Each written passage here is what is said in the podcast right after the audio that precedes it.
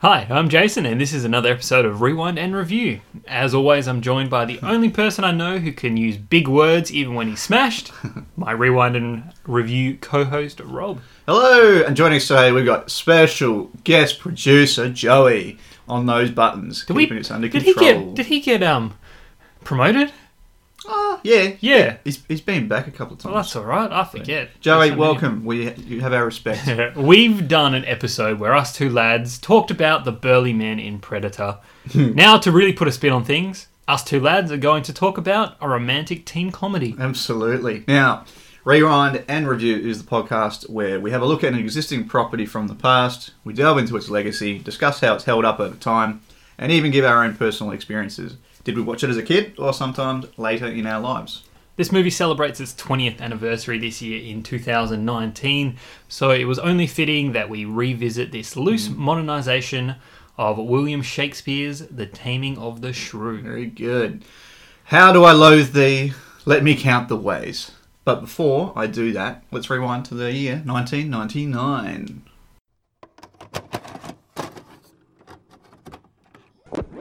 We have to go back! Go back, Sam!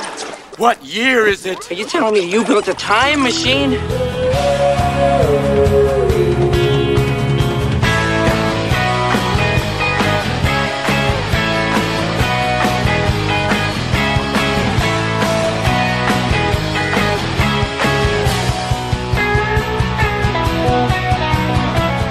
The year 1999. The year was young. It was only March, uh, but we had already gotten uh, soon to be classic romantic comedies such as She's All That, Simply Irresistible, Blast from the Past, and 20 Dates. But none would make as big of a mark, um, especially in terms of teen comedies, than 10 Things I Hate About You. Not you, Jason, the movie. Talking about the movie. Uh, spoiler warning, of course, if you haven't checked out this movie, there will be spoilers. Oh, absolutely. 20 years. 20 years worth. Um, directed by Gil Junger, 10 Things I Hate About You is a loose modernisation of William Shakespeare's late 16th century comedy, The Taming of the Shrew, retold in a late 1990s American high school setting. The high school is a castle, though. yeah, yeah. It looks like a castle. It does look like I don't care if it was built or something else. It looks like a castle. It's got to be at the very least in real life, like a university campus or something. sure, something like that, yeah. All right, okay. So we have got two sisters. We've got Katerina or Kat Stratford, which is played by Julia Stiles, um, and younger sister Bianca. Bianca. Stratford, played by uh, Larisa Oleynik, I think it is. I think that's the safest. Yeah. Yeah. Um, they also have an overprotective father with very strict rules of dating. Um, so that is basically Bianca can't date until Kate, Kat starts dating. And the problem, Kat's antisocial, ill-tempered, tough girl with shrewish like qualities. Ah, Ah. There we go. Um, new student Cameron James, played by Joseph Gordon-Levitt, is smitten by Bianca Instantly. Uh, instantly, we've all been there. Uh, forming a plan with new best friend Michael Eckman, played by David Krumholtz. Yeah. I always just know him as that elf from the Santa Claus. Um, That's right. in order to get around her father's rule, they attempt to get bad boy Patrick Verona, played by Heath Ledger, to date the infamous older sister Kat. That's right. Um, yeah. Now, used in their plan is uh, Joey. Is it Eat Me Donna? Joey Eat Me Donna, played by uh, Andrew Keegan, uh, who's a popular high school senior and an aspiring model.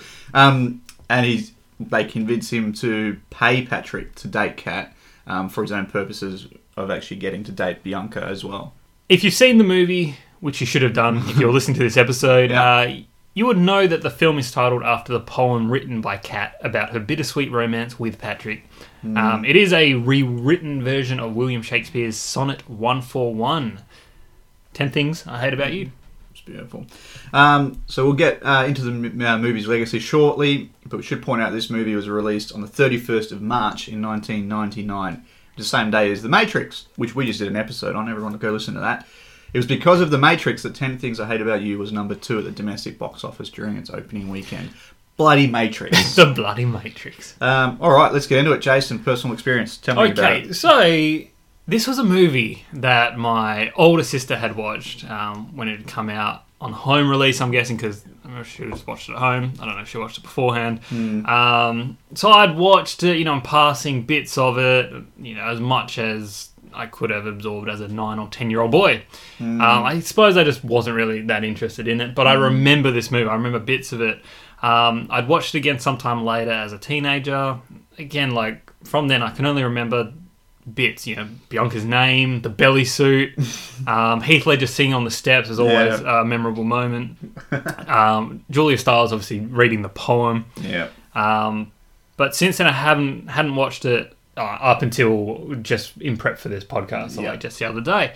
Um, my sister did have the soundtrack for this, and she listened to it a lot. Yeah. So I think when I when I went back and watched this movie, it was like I felt more of an already established connection, I guess, to the to the songs and the soundtrack as opposed to the actual movie itself, Yeah. which I thought was weird. It was a very unique experience on that. Interesting. So my experiences, little known fact, ladies and gentlemen, I have many sisters, heaps of sisters. so pretty, like five five sisters in the same house, pretty much when I was growing up. I was 13 years old when this movie came out. So I was at, you know, I was I was a, what a sophomore. If you're looking at it states wise, Yeah, first year of sure. high school, basically, or thereabouts. Yeah, Is that how it well, that's the same here. Yeah, But so I was of the demographic that this was being targeted to. I may have been on the opposite gender to what the target is, but that's okay. but I was in a household full of teenage girls who loved this bloody movie. So this movie was just on all the time. I, am similar to you. This sound, the soundtrack is my connection to this movie. And when I was watching it again in prep for this, it was just like nostalgia after nostalgia. Yeah. Because I hadn't seen it for like 10, 15 years or something. So, So that is that '90s, but also that '90s like female grunge. Yeah. almost like oh, it's so brilliant. But um, and also the one-liners. Like there's so, well, there's so many lines in this movie, and it's a quotable movie for sure. it's definitely written It's written really, very really well. wittily. Yeah. Yeah, Um, and so, and you know, watching it with my wife, there was just so many things. We were actually saying the lines before they were said, like, or we're in time. Oh man, them. I It hate was- when people do that. no, but it was just so funny, and we just had to laugh and laugh and laugh and laugh. so and you, laugh. going into it, you're already pretty familiar with Absolutely. it. Okay, so I guess that's the difference that we're coming in. Um, because you weren't overly familiar. nah, but I guess we both had that exposure through our sisters. This so- this movie is part of my religion, pretty much. Wow. All right, let's talk uh, legacy and impact. Um, so, box office had a budget of 16 million uh, and box office of 53.5 mil. So, moderate financial success. I thought it would have made more, to be honest, because it's a bit of a cult. Yeah, I th- and I think- about it. and I think that's a that's the sway when you when you talk of movies that are of like a cult status. They didn't necessarily reach a wider audience initially, but something about it caught on, whether it be like home release or you know, word of mouth later on. Yeah. Generations pass and people pass it on to Well, that, that makes sense. I mean, in my my case, it was definitely home release that my Mm. sisters were watching, and therefore I was watching. Um, so you know, if you can ever picture somebody like babysitting or something, or it, it's, it was always just on in the background. That was the chosen thing. Anyway, um, so it was ranked number two at the box office behind The Matrix, as we mentioned that before. Um, very sad if this was released maybe a month earlier. maybe. Jeez, Maybe. done well. Um, on the box office ladder, it is number 10 in teen romance, 18th in high school comedies, and 96th in comedies. You did the research on that. Do you know what number one was? Nah, man. For- Nah, yeah, okay. nah. All right. Cool. Keep on going. What do you, What do you reckon it would be? It's Oh, got to be something like, you know, like one of the classic ones. Teen romance, though. I'm thinking, you know, like uh, a John Hughes, so like a Sixteen Candles or something, Breakfast Uh, Club. Oh, yeah, yeah, okay. Yep, yeah, you yep, know, something Yep, of caliber, Yeah, very yeah. high caliber. yeah. okay, yeah. Critically speaking, generally positive uh, feedback from critics. Um, I guess in consensus, pure of heart, perfectly executed, strong performances, clever script. Mm-hmm. Um, basically above a typical teen fare. Which, if we're gonna show our cards now, uh, yeah, Yeah. yeah, Yeah.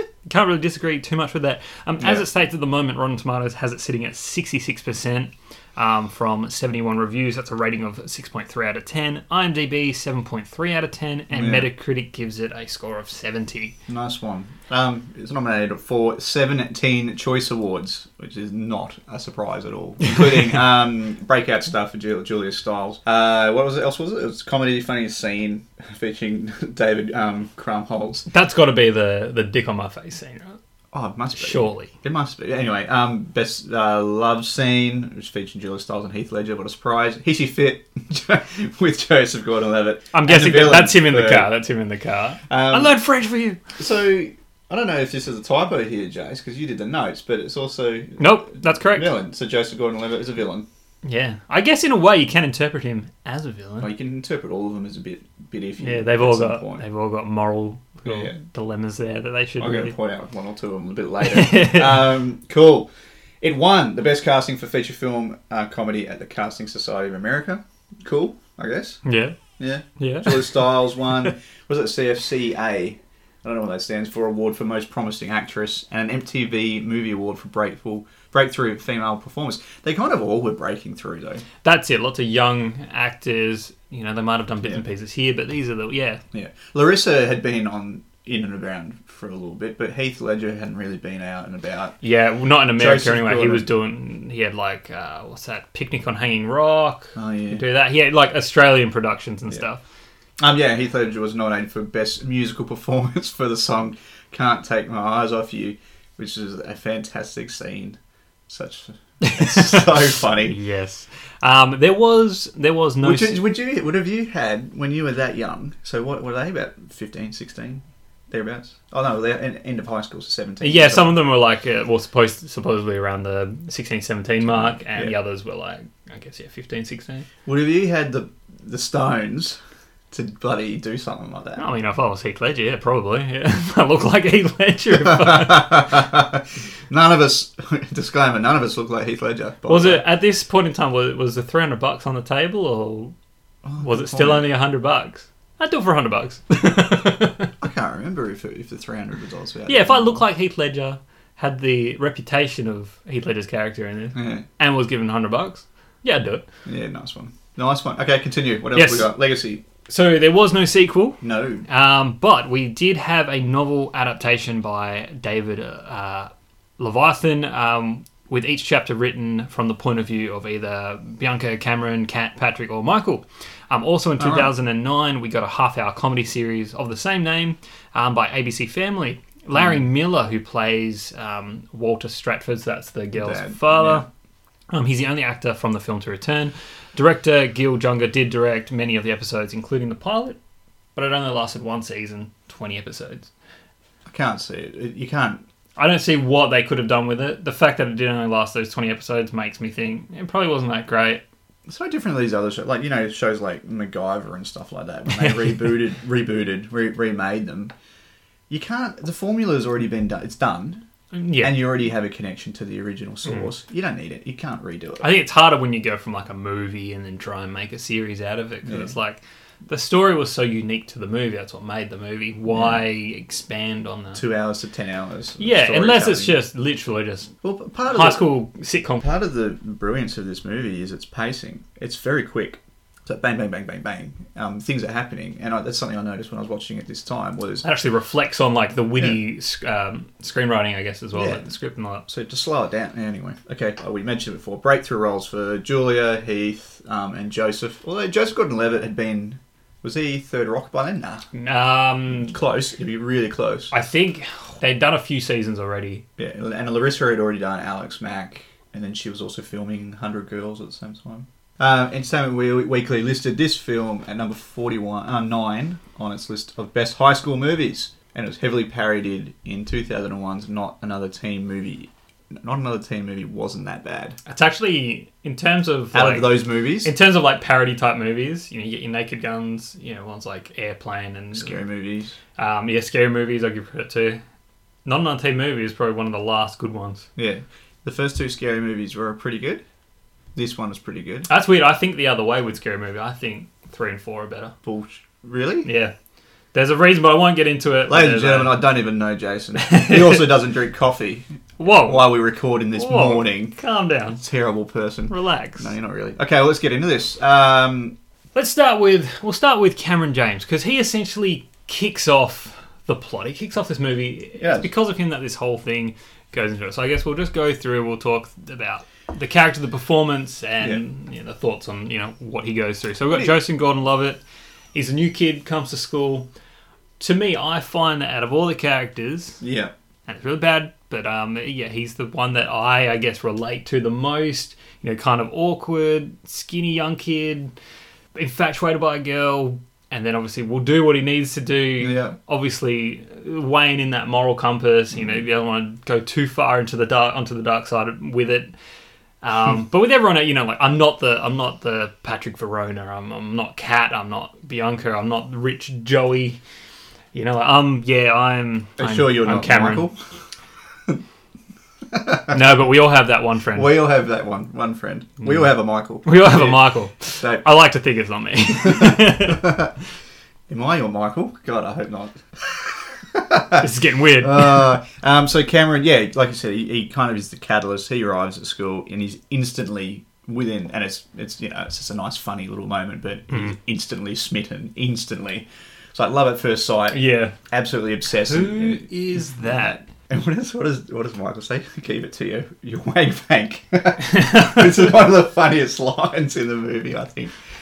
Um, but anyway, everyone has this. Everyone has this view of Bianca as being um, just un- unobtainable. yeah, yeah. out of out of their league sort of thing. Yeah. But I guess it's it's more like she's unattainable because she can't date Yeah. sort of thing. Um, but with Cameron, you know, like he sees her, he wants to like, but they they never in any way sort of portray him as I'm gonna get her like in a Yeah. sinister sort of way. It's just, like- literally Oh, she's amazing. he just Yeah. he obsesses over her like and again not in a creepy way he's just like he's just really into her he thinks she's pretty you know he has small interactions with her and i mean i guess they don't really establish a true sort of honest relationship from the start but it's like isn't that high school Honesty's overrated, right? yeah no but in high school isn't it like you oh, just Oh, yeah. you see a girl you barely know her you barely talk to her but you're in love with her and you love her and you want Yeah. to do what you can to Young infatuation. her yeah But you know, he like- goes to how many lengths does he go? He becomes her French teacher, you know, and then he concocts this whole Yeah, plan to manipulate French. Joey and all of that. Like, so yeah, he's he's motivated, that's for sure. Um, and his portrayal, I mean, he always at that age as well, because I think these guys were all pretty young. They were all like 15, 16, 17 That's actually at the time. One good thing to point out is that the majority of the cast do look like passable Yeah. more than uh, most teen comedies as actual high school students, especially when you get to you know the older ones like Patrick and and Kat. It's like Mm. you know they still look kind of very youthful, Yeah, and you always have you know like one kid at school that's like, man, you look you look thirty. yeah. Like that that does happen. Heath Ledger was that character. yeah, yeah, that's right. Um, one thing, just with with Cameron's introduction, like you said, he is a new kid, but it also allows the film to um to really go into a whole bunch of exposition regarding because he has a tour around the Yeah. school, and so you immediately get to meet um, Michael, which we'll talk about in a second. But you find out immediately what his personality is like, so you already know that character. But then you see all the different cliques and the different areas, Yeah. and he explains everything. So you're on that little journey. You're like, oh yeah, cool. There's stoner kids, and there's the nerds or the MBA Definitely. graduates. and what's good, being set in 1999, it's like it, it's, and I, I mean, they are sort of going into, you know, they are playing on the comedy here and almost like Mm. using the the stereotypes as the satire, but you know, like those cliques are kind of of, the, of that time, Mm. and it's like as you know, when I went through high school, it's like yeah, there were different cliques and different sort of social groups and stuff, Yeah. Mm. but they they were different. You know, I mean, we we had like we had emos and stuff. Whereas, like, and especially being in an American city as well, they had what like the the the white Rastafari. Right, yeah. who who are all about black power. yeah. There's That's right, man. yeah, there's things you know like we don't have jocks anymore. Like high schools don't have jocks, but you know, like, In the states, I think they do still. you reckon? Yeah, yeah, the big football players. Yeah. Yeah. But I mean, not here, obviously. Um, all right, let's move on. Next character. Uh, Bianca Stratford, played by Larisa Olen- Oleynik. So when I watched this movie, just FYI, like when I was younger, Mm-hmm. so I was 13, I was probably a couple of years younger than what she's meant to be. I But think she was pretty close to You it loved her, didn't you? I loved her. Because I also watched um, Alex Mack. Yeah, and I loved it. Alex Mack was, was that was an amazing TV show. That went for like four seasons or something. yeah. Nahal was cool. Like she turned into goo. She could move things with her mind. I used to just sit there and Not like in this try and- movie, by the not way. in this That's movie. That's something different. I used to just sit there and like try and like squint and like I can move that. I can do it. I can do it. Never happened. I'm still waiting. Yeah, Hmm, one day. keep waiting, sir. Anyway. um, so um, Larisa, yeah, like so basically what I was saying there, she was already known. She was she wasn't Yeah. an unknown. She was already out there, kind of in the zeitgeist for teenagers already. She's you know she's got she's a bit of a ditzy, young, naive girl. Seems that way, but she's also a little bit. I think she plays it like the way that she portrays the character is that she's not. it's like her that stupid. character is Yeah. she's smarter than she lets herself be. Yeah. Yeah. Yeah, and, and I think Kat points that out at some point. But she, I think with some of the it conversations she- that they have later on and Yeah. how she sort of holds carries herself, I think yeah, you can see that more so. And it's like Mm. you know what, yeah, she's not a dumb, she's not a dumbass. yeah. I mean, like She plays it well. I think a lot of the characters actually do have even some more minor than the other, but they have character arcs. Like Mm. no character is really the same at the end of this movie from the start, Yeah. and that's great. A lot of them, a lot of movies, especially amongst like the teen genre, you just see them sort of be what they are. Yeah. Maybe the main character goes on a journey and that's it. Yeah, Larisa's um, well, her performance is fantastic. You you know, like there's such a stra- stark contrast between her and her sister, Mm. and yeah, she she she plays that naive naivety really really well, I think. And at some point you hate her, and then at some points you're like, oh, it's nice. from obviously like not watching it really properly when I was younger. I remember I think I was in the same boat as you. I was like, she's the cute one, she's the pretty one. Yeah. I like I like it. She's closer to my age, even though I was like ten. But I think going back and watching appropriate. as we going back and watching it like just the other day, you know, really watching it for the first time, really, the first half of the movie, I was concerned. I was like, why is you know why is Cameron going after her? She's Hmm. not very nice. She's sort of playing him for Yeah. his own, you know, for her own advantage. You know, like Yeah. to break her father's rules, sort of thing, to Yeah. sort of get around it. Because she she's more interested at that point in Joey.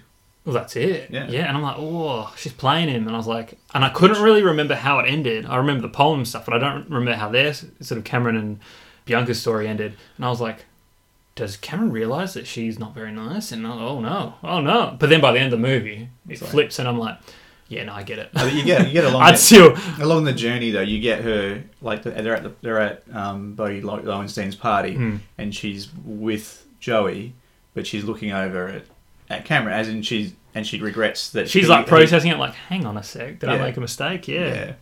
So anyway, um, she also played alongside Joseph Gordon-Levitt in Third Rock, which I don't remember her in Third Rock, but that's okay. Yeah, he was like she was um his I, I essentially I think it was like his second girlfriend.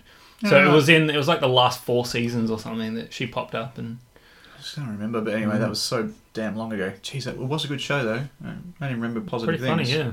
Anyway, moving on. Michael Eckman, played by David Krumholtz. He kicks off the plan. Yeah, he's I mean it, he's he's the mastermind really. He's the puppet master. Yeah. With all his quirks and He's hilarious. that's why that's why I'm not Michael. I couldn't come up with something like this. I'd just be pining and wooing like Cameron. I need a Michael to sort of get me going. you, need, you need a Michael motivator. Um, his that funny scene where he's trying to convince Joey that this was a good idea. But he's- and, and what's in it for you? Oh, you know, you see him in the hall. You say hi. yeah. What is? Popularity by By association. association. I have a dick on my face.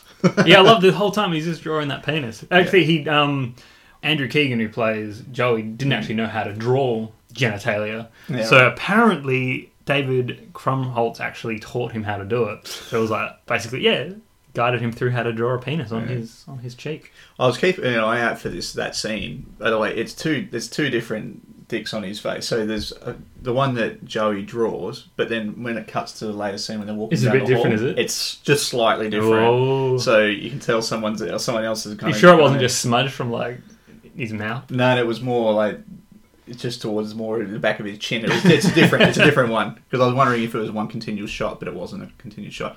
Um, uh, yeah, so Michael eventually um, forms a relationship with Mandella, who is played by Susan May Pratt, and that's Kat's best mate. Um, Like her only friend. Really, it's weird. Like she's she's sort of established at the start of the movie, and you sort of see her pop up you know, Mm. here and there, but they don't really do much with her until about halfway through the movie, where where it's like Michael interacts with her, and Yeah. there's this whole like revelation that you know she's an admirer of like Shakespeare, and Yeah.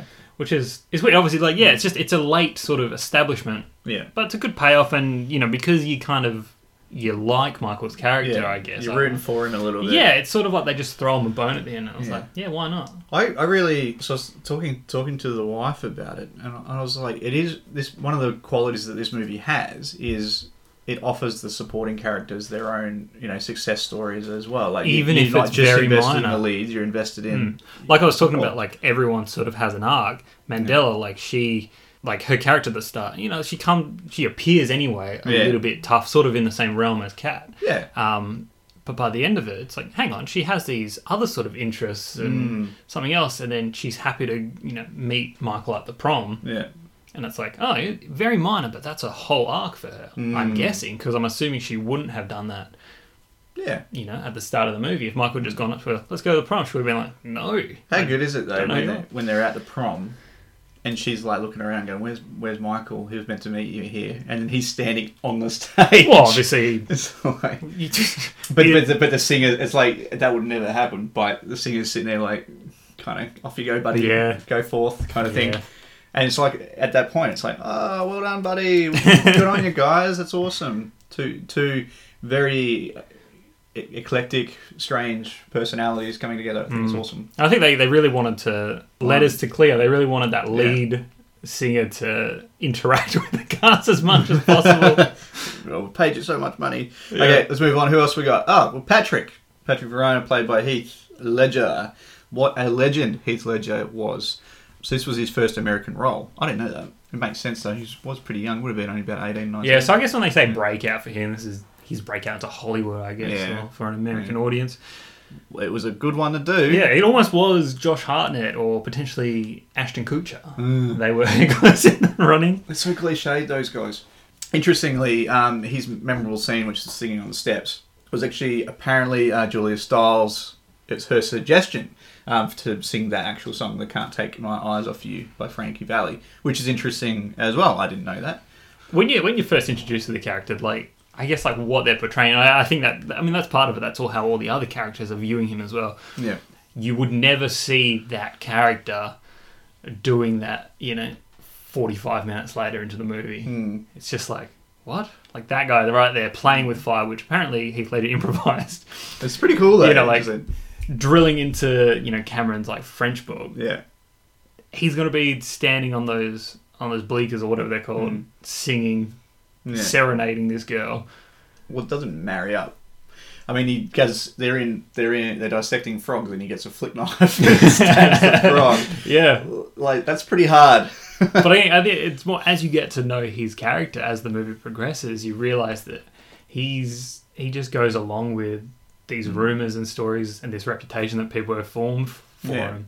So he does whatever he can to sort of keep it going. There, there is an observation there about his like his portrayal. It's it is a little bit disjointed if you think about it too much. That you do have a perceived badass who instantly is the softest person mm. around, but you're right. He is just playing it. No different to Bianca playing everything. Like they're, they're all in Well, I mean- high school. He knows he's he's an outsider. He's from Australia. He he knows everybody. Doesn't have a clue about who he is. So he just goes, yeah, whatever. It's actually like in a way, it's like it's easier just to play that than One of my favourite lines as well. It's it, it relates to that kind of p- pretending thing. I don't know what is said to him, but he says, "Don't say shit like that to me. People can hear." I was you." in the cafeteria, yeah, yeah. Yeah, when- well, I- it's like Cameron and Michael are saying something about, you know, like, you know, go and redeem yourself, you know, like, yeah, pronounce your love or whatever. yeah.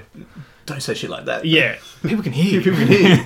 and it's like it's like well he's got he's got a mask on he's got to he's got to he's got to keep up his his uh, reputation Yeah, so but you, you could you could say that you know like his motivations as he you know to not be that character and to open up is because of you know his payment and you know the job that he's got to sort of take Kat out. But there are other things you know like just by his own free will he you know he tells Cameron how it is. He, he tells him you know like stop being like this. Like if you want it, go out and get it. yeah You know no one's paying him to do that mm, and then eventually when he does you know you can tell when they're when they're at that club and he you know he, he watches Kat for the first time like dancing just being free and loose yeah something's ticking in his brain he's like hang on a sec like this is mm.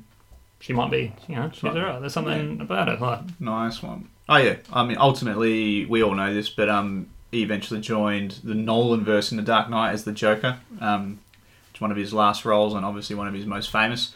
And just you know, coincidentally, Joseph Gordon-Levitt joined the team as well for The Dark Knight Rises. He was playing, who turns out to be end up being Rob, Robin, basically Robin type character. Robin type character. have you seen that I mean it went viral you know like shortly after you know the Dark Knight Rises came out was that that still of them in the cafeteria it's Heath and um, Joseph standing next to each other and it's like that moment you realise that the Joker and Robin went to high school together Oh yes, yeah, yeah, yeah, yeah, yeah. yeah. I love it Very, very cool.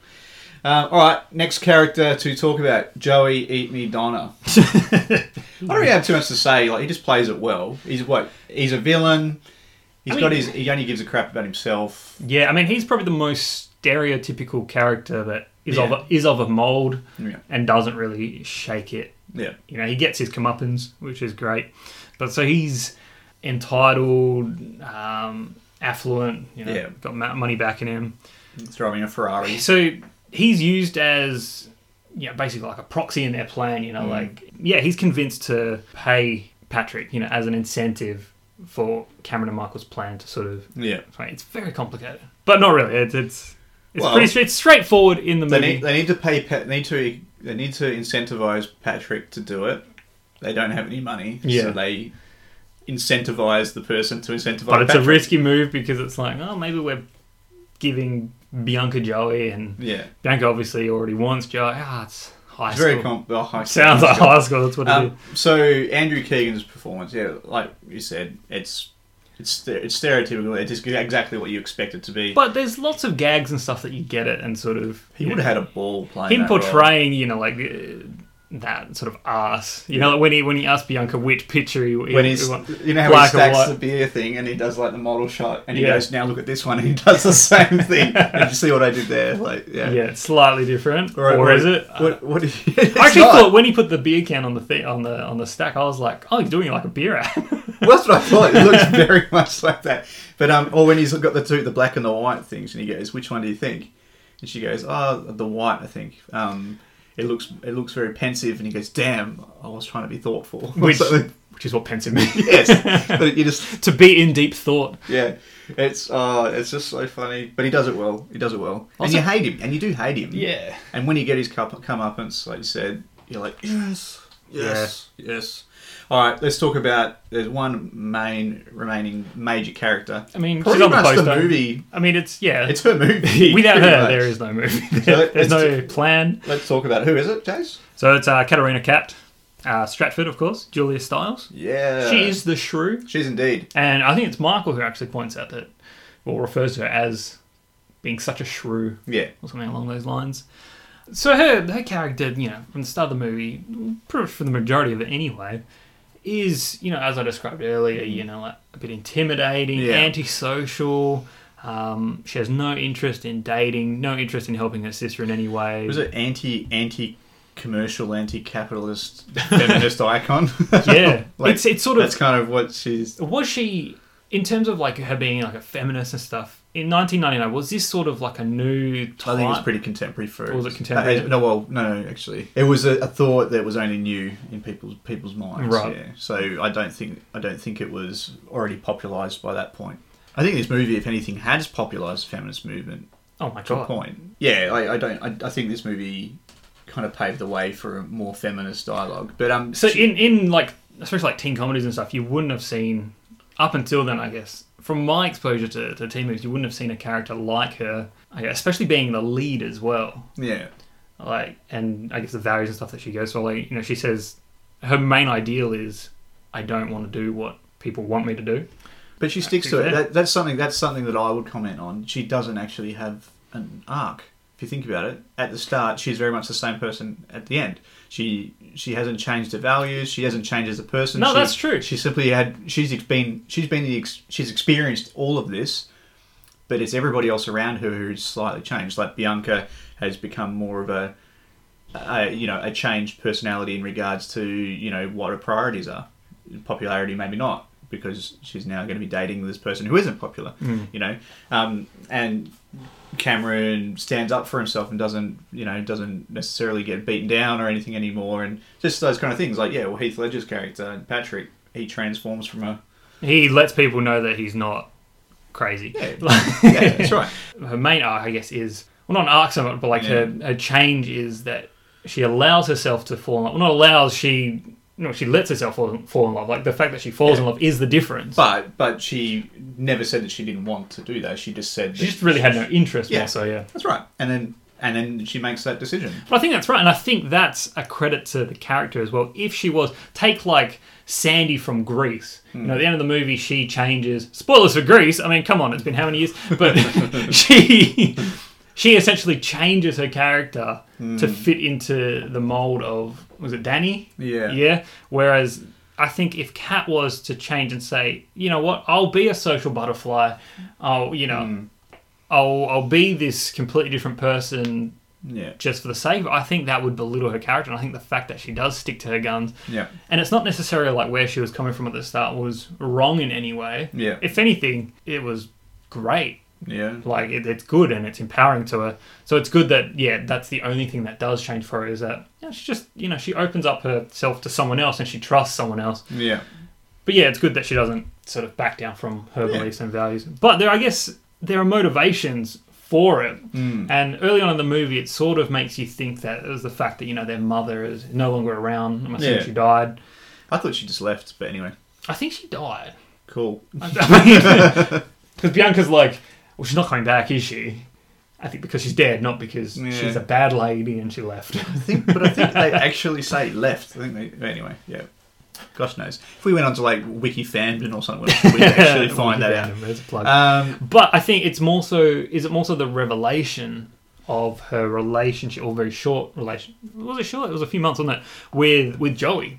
yeah, She had had previous years where I think they had slept together. She lost her virginity to him. yeah, That's more so where she. Well, she does clearly say, "I'm not going to let anyone make me do anything I don't want Yeah. to." Because of that, and again, that's fantastic. And it's more of a, I guess that's more of a justification for her being like, anyway, it was a bad thing, but it's like it did lead her to become this strong, independent yeah, woman. Whereas the movie was setting her up as ah, she's just acting out because you know, because of whatever happened to her mother. yeah, yeah. And she and she doesn't she doesn't challenge challenge those values. Like she's solid in those values. She doesn't change. She it, it- she doesn't evolve beyond that because that's already a, com- a comfortable, solid position to be mm. in. You I mean, she, she'll be flexible with it a little bit. You know, like Bianca comes to her, like, please help me do this, as like, you know, fine. go to this party with Yeah. me so I can go. She caves and says, okay, fine. Yeah, But I think that also a little thing in the back of her head is like, oh, Patrick's gonna be there. yeah, Let's just see how this plays out. You know, she's dipping her toes in the water and seeing this if there's Still, something. still got a pretty amazing resolve. I mean, if you think about it, they are still teenagers. Yeah, So at that point, like some some, some people may consider that that point in our lives we don't necessarily have the most amount of discipline, yeah, that's it. and she's an example of that not being the truth. Um, let's talk about some supporting characters, and then I think we should have a quick break. But I, I want to say this quickly before we talk about any of these. All of these little supporting characters, so the dad, the teacher, teachers, like all of that stuff, they have their own like just little comedic moments. They just help. They basically punctuate what's going on in the story with this a little bit of humor. Boom, with a little bit of humor here. a little bit Yeah. humor here. My favorite of all of them is the dad, played um, played by Larry Miller, who's was it Doctor Walter? Doctor Walter? Yeah, Doctor Walter Stratford. He is responsible for the funniest lines in the whole movie, all of them. But he's also responsible for some of the most meaningful moments, especially at the end. Like he's got my, my one of my favorite lines that he drops. Well, when when he's a little bit when he loosens up a little bit, is he talks about how parents sit on the sidelines Right. and Bianca lets him play every now and then. But then he's like, "But you've you've had me on the lines forever," and then. You know, you're about to move away, so I don't even get to see the game anymore. You know, it's just a really touching moment. Yeah, metaphors, Yeah, sports. sports. Nice one, nice one, Dad. it's funny his motivate like I guess his motivations. I think as a younger viewer watching this, you'd be like, "Oh, get out of the way! To just let the girls do what they want to do, what they need to do." Yeah. You know, like as teenagers watching it, would be like, "Ah, you know, blah blah blah." I think at our age, not that we have kids at this stage, but I think you know, as we're approaching that sort of mindset and we understand how terrible the world is and how terrible boys are, Yeah, a little part of me was like, yeah, he might be coming on a bit strong. yeah, But I think you know he, he has some points. he has some point. I can imagine if I had two daughters, um, you know, Yeah. I would hope I wouldn't, wouldn't be that crazy, but Hmm. I get where he's coming from. I'm Yeah. like, I would want to make sure that nobody touched them ever. I think yeah, abs- absolutely. Kissing leads to sex, sex leads to pregnancy, pregnancy leads to death. something like Something that. like that. something, something like that. But he's but his his one lines in it like he is obviously cliche overprotective, and that's part of the humor as well. Mm. Is like he's over the top over the pro- overprotective. Like he says. Okay, but put the belly on, Yeah. and makes her wear a fake pregnancy. I'm not going to make outfit. you take it out all night. Just, a couple minutes Just uh, think in the foyer. It's like, well, okay, that's a really funny but also probably effective strategy to um to kind of really put a child's mind. Where do you get one of those? I need to invest now, so Well, I have one yeah, ready. he's- he's- isn't he a, a delivery doctor or something like that? Right, yeah. Um, who else we got? We got the teachers. So, um, Mr. Morgan, who's the English teacher, second favourite supporting character. well, he's, he's just like, he takes no get out of my class. Like, Yeah. he's like, what? just get out. But he he's the only one that in the whole movie, really, other than um, Kat, that stands up to Joey. Like, Oh, he takes no shit. He just knows he's like, He's like, I, shut up. I think he sees through all the bullshit of high school and he's just like, you're a dick. Yeah. You're a bitch. yeah. Stop it. Um, but like you're right, all the adults are essentially like th- these comedians that are just Yeah. like put in. Yeah. I mean, like you've got uh, Miss Miss Perky, who is Allison Janney. She's yeah, just you know getting on with business, but at the same time, she's also writing an erotic novel. Like, and, Right, and, and and Julia Stiles um, helps her with some, with some- unintentionally, Go back to what is it? He's Kevin's throbbing member or something he's like that. throbbing member. Whatever I like she was throbbing writing. Um, and then you've got David Ledger plays Mr. Chapman, Chapman, Chapman, who's the coach, Mm. um, and he's also the detention Yeah, like supervisor as well. But you know he's just great as well. Just very funny comedic timing. Also, just want to point out the fact one of my favourite scenes in the movie is when he get he gets shot in the ass with an arrow, Yep. and it's by Bianca. But the whole thing is, if you watch that scene, like she's sitting there and she talks, and then she just blase turns her bow around and just lets go, and and then you hear ah. Yeah, kind of the thing. way the way it plays out, like you can sort of you can predict it happening, and, and in a good way without actually seeing it unfold. Yeah. You don't know that he's there. Yeah. You just know that she's aiming straight. That's the line of students with their arrows, Yeah, and then when she gets distracted, she does turn and let go, and you kind of go like, "What? Like that'll." That's dangerous. That'd hit someone, and, And then two seconds later, it pans over, or the, the scene, the direction like cuts and changes, and he's just like, ah, ah there's, a, there's an arrow in his butt. but she also Or leg or then something. you get like her her her mate who's played another supporting character, um, Chastity, played by Gabrielle Union.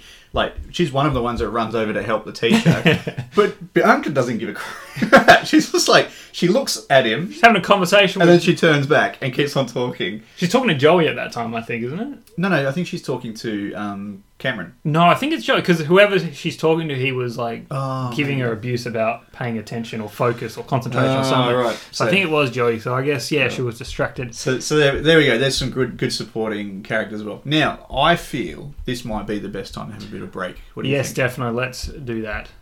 All right, we'll be right back. I want you. I need you. Oh baby, oh baby.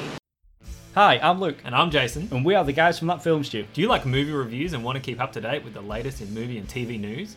Then That Film Stew is the podcast for you. Join us every two weeks for some good times, laughs, and firm opinions on the things we love. That's right. There's a new podcast released every two weeks on iTunes and SoundCloud. Follow us on Facebook, Twitter, and Instagram as That Film Stew Podcast. That Film Stew Podcast. Listen, comment, follow, share. I have a dick on my face, don't I? Okay, welcome back. And what we're going to talk about next is basically the whole Shakespeare aspect of this movie. So Yes. there's heaps of references.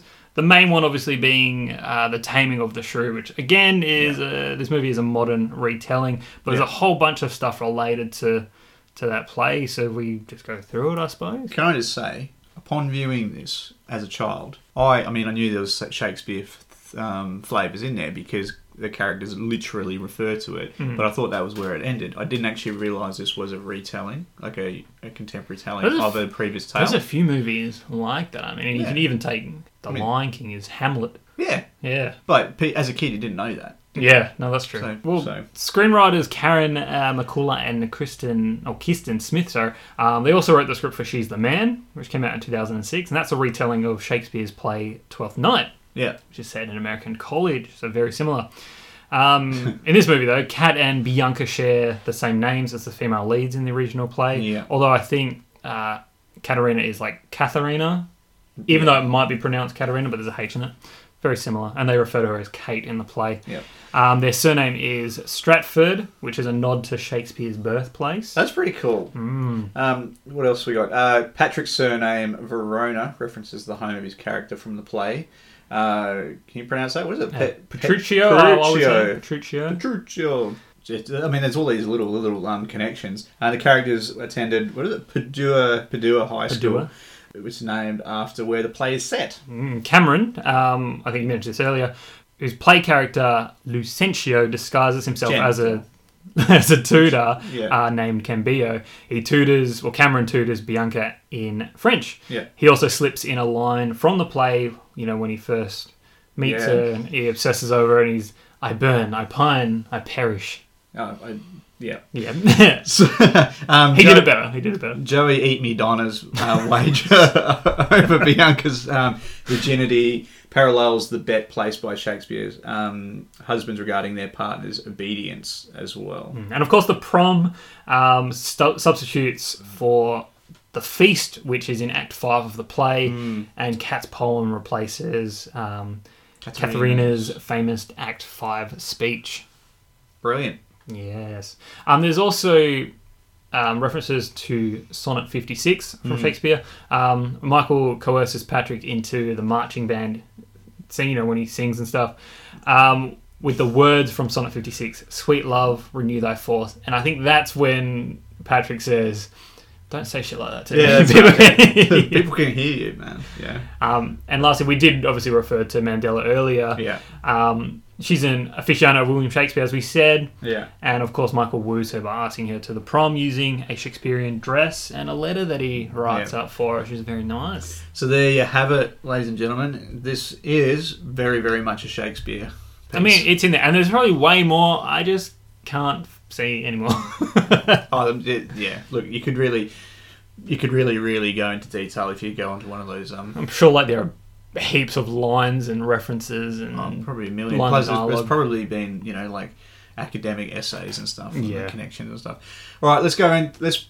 We talked about um, characters and you know the leads and all that. I just want to throw out the next step is another lead character for the, the movie, and that's its soundtrack. I have to say. They're going to say the, the lead singer of Letters to Cleo. no, no, no, no, no. So you have to admit, if you've seen this movie and, oh, and you like it, if you hate it, you probably don't really give crap. But if you enjoy this movie even slightly, you will enjoy like the, the soundtrack that is accompanying it. Yeah, it I think if you, I think if you don't like the soundtrack, you're an idiot. you'd hate. No, but I mean, like you would I know. really have a bad time idiot. watching this movie. Like you, yeah. you'd be like, ah, because there's the soundtrack is. I don't remember a score at all. No, I don't think. I, like, is there one? I don't know. I don't know. I, just- I didn't even bother writing it down because Although, if you listen to the soundtrack, there are a couple of songs that have a lot of like instrumental elements Sure. to it. So, Yeah. but no, I don't. I'm, no, I don't remember like a the soundtrack is a score. I'm, I'm saying it because I really honestly don't think there is a score. So we got the soundtrack is like I said, it's a highlight. It's definitely a highlight for me anyway. I just can't imagine people not enjoying this. But anyway, um, made up of heaps of different songs from all over the shop, seventies through the nineties, but heaps of covers, which is cool. Um, so Letters to Cleo. Ugh. Um, they what are they? They sing "I Want You to Want Me," by, which is by Cheap Trick originally, and "Cruel to Be Kind" by uh, Nick Lowe. That's probably my favourite album soundtrack, to be honest. I think they're the ones that I guess when I hear those songs, I think of this movie, and I, again I blame my sister for that. But yeah, they're they're like the main ones, and you know they play like during the prom, they play on the rooftop at the end of the movie. Yeah. Like it's throughout. It's there. That's not like on the radio during the movie. Sometime there are other songs. There's Semisonic, uh, Save Ferris, Sister Hazel, Joan Armour, Joan Armatrading. Armour Trading. You Yeah, miss that one. the semisonic song. So it's called FNT. Do you know what that? It's fascinating new thing. Is what that stands for. So that's the fascinating new thing. That thing. No, what, no, thanks. That's a bloody brilliant song, and that's when so that plays during the um, paintball scene. Oh, When okay, they're In yeah. the hay, and that's when the chorus goes. And I'm talking to my wife about. it. I'm like, that is a fantastic use of that chorus. And then that scene actually ends like most cliche scenes like that, where they're kissing for the first time, would just end with the kiss. Yep. And that's it. They don't. She stops the kiss in pure, like true fashion for her character, grabs a paintball and smashes it on his head, and then runs away. Like as in, she's still cheeky. She's still she's still confident. She's still herself. She hasn't just. I think of what it is. If you if you really look into it, is it's indicating to the audience that that kiss, which would usually transform a character, that's a pivot, isn't a pivot for her. It's she's chosen it, and then it's business as usual. Away you go. Yeah. And I'm like, Like yeah, good way to finish It's just scene. It's just a thing, Yeah. but it's not a defining thing. Yeah, which, like I said, most other movies would that would be the point where someone Yeah. someone is no longer the same person anymore. But no, she's the same one. And what else you got? Sa- Save Ferris, by the way. So they their song I know. Oh, such a good song. It's not. It's not on the Spotify um, playlist for the soundtrack. Oh wow! I really? couldn't find it. And I don't know why. But Hmm. I, when I was younger, I downloaded it, so I know it, it exists. I just don't know where. Maybe you need the actual. Is it on the actual soundtrack? Soundtrack? Really? The, the Mm. original soundtrack, it's not on there. That's shocking. Yeah, but it's. I mean, that song. It's it's it's a key moment in the movie. Yeah. Um, and you see, yeah, and I know it exists. It's just not on the Spotify playlist for the original soundtrack. Let's talk. Let's talk the ending of the movie. Well, I think uh, everything sort of wraps up. You know, you get you get Patrick and and Kat. Joey pretty much spills the beans, and Kat finds out that Patrick has been paid to take her out, essentially. So Dick move. there's that whole thing to deal with. Bianca gives Joey his comeuppance by punching. Obviously, this is after she's found out Yeah. you know history between her sister and and Joey. Hmm. Joey punches Cameron. Bianca comes punches him Yeah. twice. One for Cameron, one for Kat, and then kicks him in the, balls, Yeah. for herself. So that's that's that. That's his comeuppance. That's him done. Yeah. Happy endings. Essentially, Bianca and Cameron then have a have their happy They ending. begin their relationship. Yeah, their story sort of wraps up at the prom there. You see him again very briefly later on, Yeah. you know, but it's more a, a scene about Kat. Yeah. So I think like they're happy they're done. Yeah. That's sort of you know we've still got 15 minutes left in the movie, but Yeah. they're done.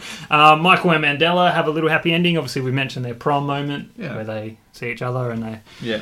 Yep, that's all good. Um, that's pretty much it for the happy endings. I'm pretty sure.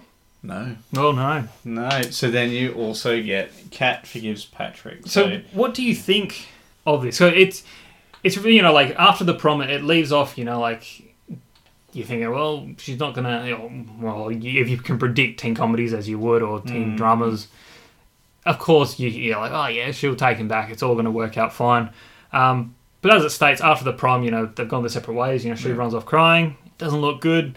But it's that poem, which is the whole 10 Things I Hate About You, the title, where she Christ, reveals that she does love him and, mm. you know, she's more pissed off that he didn't call her, really, like, Yeah. and try and sort it out. And he's just like, what? yeah. What? Where do you stand in terms of should she have forgiven him? Was what Patrick did that bad? I think. I know it's definitely bad, but if you think about this, the two of them, they're both a little bit odd compared to the rest of the school, right? Mm.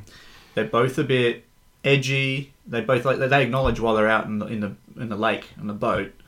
He turns around to her at some point. He does say, like, "Why are we? Why do you think that we're different?" You know, as in, and he means, and what he means by that is that we stand out. We what what what made us the way we are to be so rough and crazy. And then she says, "Look, I don't like conforming and all of that."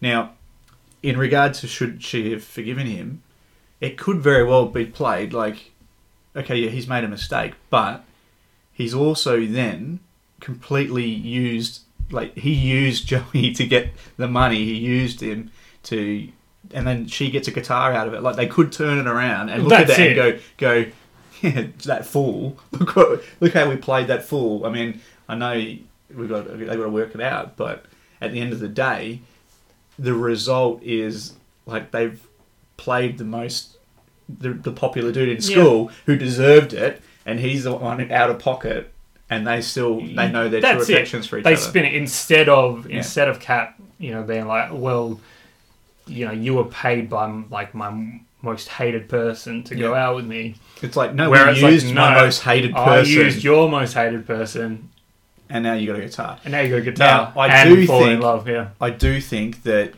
it's it's it's bigger and deeper than that. And in in a real world scenario, she probably it wouldn't be resolved with a guitar in the car in a car. I think. I mean, but they do. She does address process. that, and she says, you know, you can't just buy me off essentially Yeah. every time. And he goes- so I'm glad that she points that out because Yeah. that would just be like, what? Well, I mean, that's because it's the pacing of the movie. She has like that's yeah, has to happen. I think I think in a real In- world, it, he hasn't. Uh, it's in real terms, they would have had a conversation, and these these things would have be actually been discussed. It wouldn't Yeah. have just been like, "I don't want to talk to you. Leave me alone." Bye. It would have been like, he would have just sat down and like, "Look, yes, this is initially how it happened. Bit of a dick move. I didn't know you then. Yeah. Like I was being paid. I was like, money, whatever, I'll do it. Hmm. But in obviously getting to know you, taking you out, it's like, yeah, I did fall for you, etc., etc. Here we are now. So it was like. Yeah. However, he should. There was times where, like, I'm sitting there com- commenting as I'm watching. I'm like, you need like this is the point where you should tell her. This is the point where you should tell Yeah. her. This is the point. And obviously, just for plot reasons, obviously he never does. And that's just just to keep things going. Because if he did, it would resolve the I whole thing. it's no different. There's this. It's like a classic sort of cliche thing in like especially Yeah. '90s um, sort of teen romances. You know, the bet.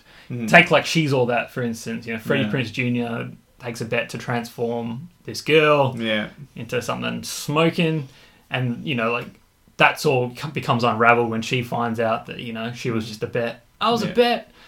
I think that's much worse than this. Oh, In no, terms, they- look, they're both both bad. Like, if it's simply a question of should it is it right or is it wrong, it's definitely wrong. Like 100. percent Certainly that was bad, and I think the way that say she's all that sort of resolves it and have them sort of come back, same sort of deal where you know he's like, this is how it started, but this is where I am now. Yeah. Forgive me, blah blah blah.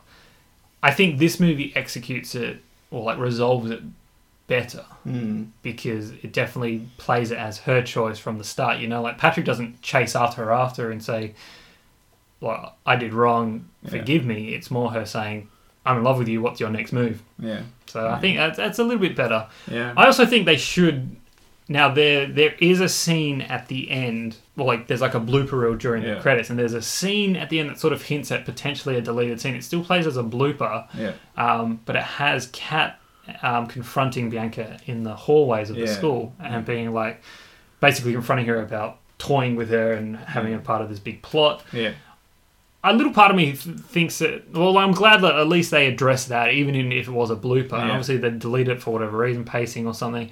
But I think that's definitely something that should have been addressed at some point. Yeah. You know, it's like there were more players than just. It- It's not just Patrick. It's Well, actually, to be, to be honest, they all. Literally every other character except the dad and the teachers Yeah. involved. So yeah, it does go a bit wider, but yeah, in regards to actual f- forgiveness between the two of them, just the two of them, yeah.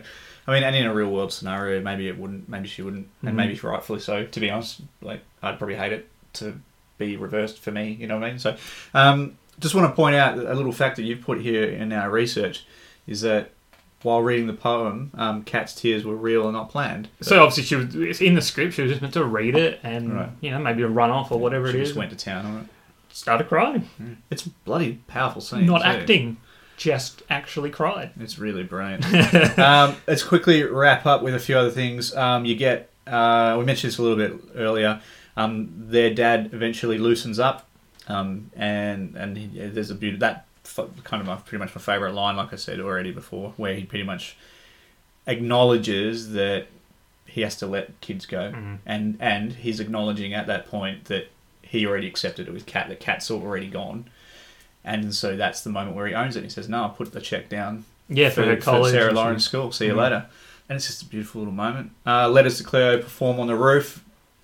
Cool. I mean, this is this is purely for the the end credits. That's all it Yeah. is. But I'm like, And then you actually see the size of that freaking school. yeah, it's huge. They How do you reckon they filmed that though? Because- by- on a helicopter, surely. yeah, but it's They were that actually on the roof. They were. On They the were on the roof, but the camera gets in close.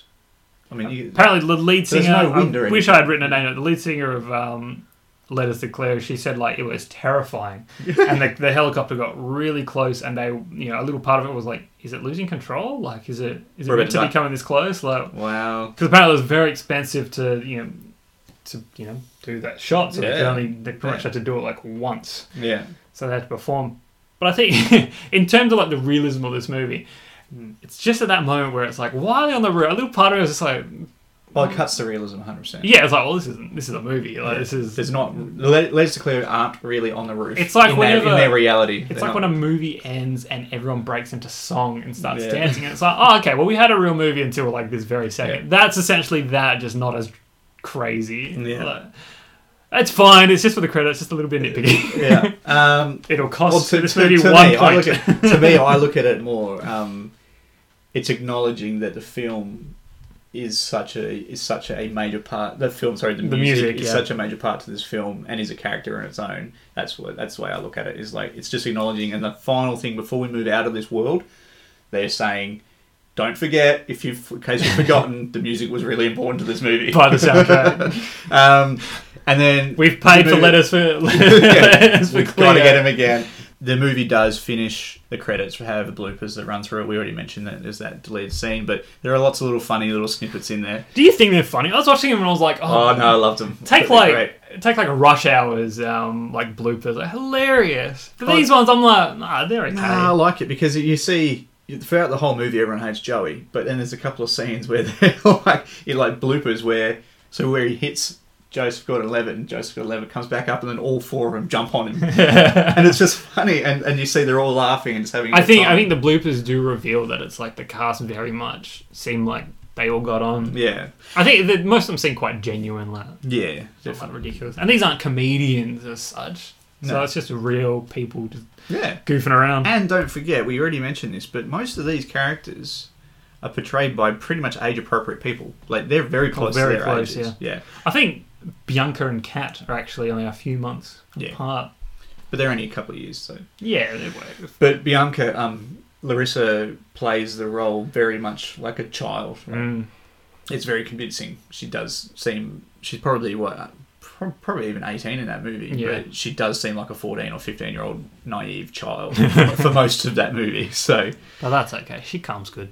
she, she yeah she turns good and then you, like I said we do you do learn that there's probably a little bit more thought behind the whole thing in the first place all right well look that's that's a pretty good wrap this is a really good time to have a bit of our quiz break what do you reckon yeah, I'm down for it. looking over at guest super producer Joey and Josie jo- Joseph Joey Joseph Slipped um, there, didn't you? um, he looks like he's ready to rock and roll uh, I'm asking you questions this time yes. Um, so, ladies and gentlemen, what we usually do, you're aware of it, everyone's aware of it, I think, by now. We like to take turns in asking each other um, 10 questions in 60 seconds and seeing how well we do. Uh, good luck, sir. Are you ready? Joey, you ready? Yeah, we're good to go. Ready, set. How much is Patrick's first payment? Fifty dollars. Yes, it is. What colour are Bogey Lowenstein's flyers? That they drop down the thing. Uh, like yellow. aren't Yeah, they are. Uh, what organ was Patrick rumoured to have sold? they? Liver. Yeah, wow, you're doing well. Uh, which magazine does Joey model for? Shamrock. Nope. No. Uh, I don't know. Close. Let's get, let's get it. What brand of beer is used on the beer tap? Budweiser. Yes, it is. Name the, um, the book that Patrick is looking for in the library. Uh, feminine something or rather. Close. Mystique. Mys- Yes, it is. What chips does the teacher confiscate? Uh, Cheetos. Yes. Wow. How many crunches does the dad do? Like two No, incorrect. We'll come back. What is the uh, the dad up to his elbow in every day? placenta. Yes, it is. Um, and what animal is Patrick rumoured to have eaten whole? Okay, kangaroo. No, incorrect. No, and there we go. wow. Well, you pretty much got like like eight and a half, nine almost. So you didn't. Oh, okay. So you didn't get question four. Which magazine is Joey model for? It's Sears magazine. Ah, Says yeah. it a couple of times. Um, how many crunches does his dad do? He does seven, and he goes, "That'll do." He's like seven. okay. I thought it would be more pathetic than that. Um, remember at that point where he's like got that elastic thing, and he's like, he flips it over. and then someone throws it back into the spa. It's like, thanks. um, and then, Thanks, Bill, or whatever it is. what animal is Patrick rumoured to have eaten whole? It's a duck, but then everything but the beak and the feet. Ah, right. yeah. Yeah, when they're talking later and it's like the duck. No. That's a cool little scene too, where they they're comparing rumours. Yeah. Yeah, I just thought it was really really cool. All right, well that was our um, ten questions in sixty seconds. You did really well. You pretty much got eight. That's not bad. No, not bad. Not bad. Um, I guess it's now a good time to probably do our rating if you want. Okay. Am I going first? Are you with it? You always go first, so I'll go first this time. Um, I don't have these notes written down, so I'm just going to quickly say. Always wing it. Um, always going to wing it. Oh, I always wing these ones. Um, so, this movie, so my take on it, right? Um, if, you, if you're talking, it does it hold up? I think it certainly does. It's still, it's not one of those movies that like really has too much in it that can age. They don't like you don't see them use flip phones or anything like that. You don't like those clicks, and even though they're Americanized, those clicks still exist in schools. The way that kids behave amongst each other still exists. It's still a thing um, for the most part. So I think if you're going to talk about if it holds up, it's fantastic. The connections to the Shakespeare stuff, I like I said, I wasn't aware of it when I was younger. Looking at looking at it through my lens now as a 33 year old, I think it's very well done. Very well done. Um, all of their all of their their performances I I loved. They're all relatable. They still felt there was a massive nostalgia value when I watched this again. I was like I said, the wife and I were already saying like the one liners, especially the dad's one liners, before they were even saying it. It was bloody brilliant. I I love this movie. It's close close to my heart. um, I mean, there are there's certain things I didn't like about it, and we haven't really touched on it, but I some things don't hold up in regards to like attitude, today's attitudes. There's one like they're in the house party at Bogey Lowenstein's, and there's a guy and a girl, and the girl goes, "Kiss me." And she, he, he goes, "Kiss him," throws him, and the dude's reaction is, "Oh, thanks, man." And I'm like, nowadays, that's that's not cool, man. And especially when he walks back through, they're still making out, and he turns around and goes, "No, really, thank you." And it's like, so what are you going to do? Are you about to take her away? She's blind, mate. So in, in Are you saying in terms of like real world yeah, experiences, or like uh, like watching like if they were to put that in a movie today? Well, it wouldn't happen today because you can't glorify taking advantage of somebody, whereas Yeah. that's what they're doing. That's so there's a few things where you look at and you're like, oh well, in the '90s, Yeah, a that, bit more that wasn't critiqued, but Yeah. now it's like, yeah, look, that might get a bit more attention now, and Yeah, I think I don't know. I think especially because it's done as a joke. playing it for comedy Yeah. is one thing, and I think, but I think that's sometimes there there is an issue of modern day. It's like I don't condone that at all, but it's like playing it for comedy, and it's like you know Yeah. we're talking high school kids, and it's like you know they're all just goofing around. It's like they're only kissing. It's not like. Oh, well, what's the next step? Ah, oh, Yeah, he's kissing got- leads to sex, leads to pregnancy. but he, he's obviously sober, and she's Yeah. blind. So you know, um, no, he might have been. He might have been a bit drunk. doesn't matter. Ah, yeah. What I'm saying is, 2019, it's not the same. Like, it, Yeah. it wouldn't wouldn't go through. You wouldn't be you wouldn't be laughing at that joke. You'd be like, oh no. No, I don't know. There's still movies around. You know, take like you know the Judd Apatow movies, Superbad stuff like that. You know, like where you've got kids, they get drunk. You know, they goof around, and you know, it just depends how sensitive you want to be on those sorts of issues. But I get what you mean. It's sort of like I think in terms of this movie, it's not an adult orientated film. It is. Yeah. You know, it is for a younger teen audience. Maybe they would be more wary these days. Yeah, maybe. But anyway, so looking at it, like I say, it's not through the lens at the moment. It's not perfect. It maybe was perfect when I was a teenager, but this is definitely solid. If we're going to go back to the rating, um, for, it's got to be four for me at least. Maybe even four and a half. Maybe Yeah. you got to pick one. Nah, four and a half. Four and a half. Maybe four and a half. Okay. It's a brilliant movie. Rewatchable. Constantly watchable. Yeah, Yeah. I'll come in very close to that. Um, yeah, just watching it. Essentially, I really did watch it properly for the first time. I guess just the other day, and you know, for the majority of the time, like there was a smile on my face, like I was enjoying the jokes, the laughs, the comedy, um, the wit. and being a big girl that I am, like just enjoying the you know the story unfolding, and you know, like just sort of going back and like going back to high school and being like, I get this, like you know, just pining after girls, doing ridiculous things. Yeah. Um, not that anything really worked out, like in like as Cameron uh, did for Cameron, but Yeah. you know, like just fun goofiness. Um, develop characters like there's there's a lot going on with each of them. They all sort of stand out as their own. Um, memorable moments, stuff like that. You know, sometimes they do sort of play up, you know, like the the romantic side of this film, which is you know good for the type of movie that it is Yeah. you know, can sometimes drag on. Like for me, watching, I'm like, ah, okay, like with it. So you know, it's not. I wouldn't say it's perfect, but thoroughly enjoyable. And I Yeah. think um, both females, males can get on board. And you know, if you haven't, I mean, I'm assuming you have visited this movie and you probably enjoy it if you're here. But if you're just like whatever, I just want to hear this podcast. Yeah. If you haven't watched it, like definitely watch it. It's it's it's a fun fun thing. I'm gonna land it at a four out of five Nice one. for it. Um, and yeah, the the soundtrack. Far out. Stellar. I was listening to it on the way in. Like, it's bloody Mm. I know you haven't watched Captain Marvel yet, but you know, set in the nineties. Oh, I'm so excited for There is a nineties soundtrack. soundtrack. I think compared to this, this is better. All right. Well, the no, soundtrack, anyway. I'll literally be watching Captain Marvel like tomorrow. so, all right. Uh, so yeah, that was our rewind to 1999. Ten things I hate about you Uh, well, specifically. It's not very nice, mate. um, So we hope you enjoyed this episode of Rewind and Review. As always, uh, we'll remind you that any feedback, either positive or negative, uh, or any rewind requests can be sent to us um, via email at thatfilmstewpodcast at gmail.com. Or you can reach out to us at either that Film Stew or Rewind and Reviews Facebook pages.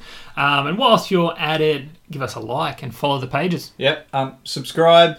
Leave us a review on SoundCloud and iTunes, as it does help others like yourself find the podcast. That Film Stew has launched their new website. so check it out, thatfilmstewpodcast.com. Yes. Um, now, there's a new Hellboy movie coming out soon. If you weren't aware of that, um, so that's our excuse to uh, to the next movie we'll be taking a look at is 2004's Hellboy. So that's now going to be our next episode. Yes, very exciting. Yes. Uh, thank you all for listening. This has been another Rewind and Review. See you on our next trip. See ya. you to want me. I want you to want me.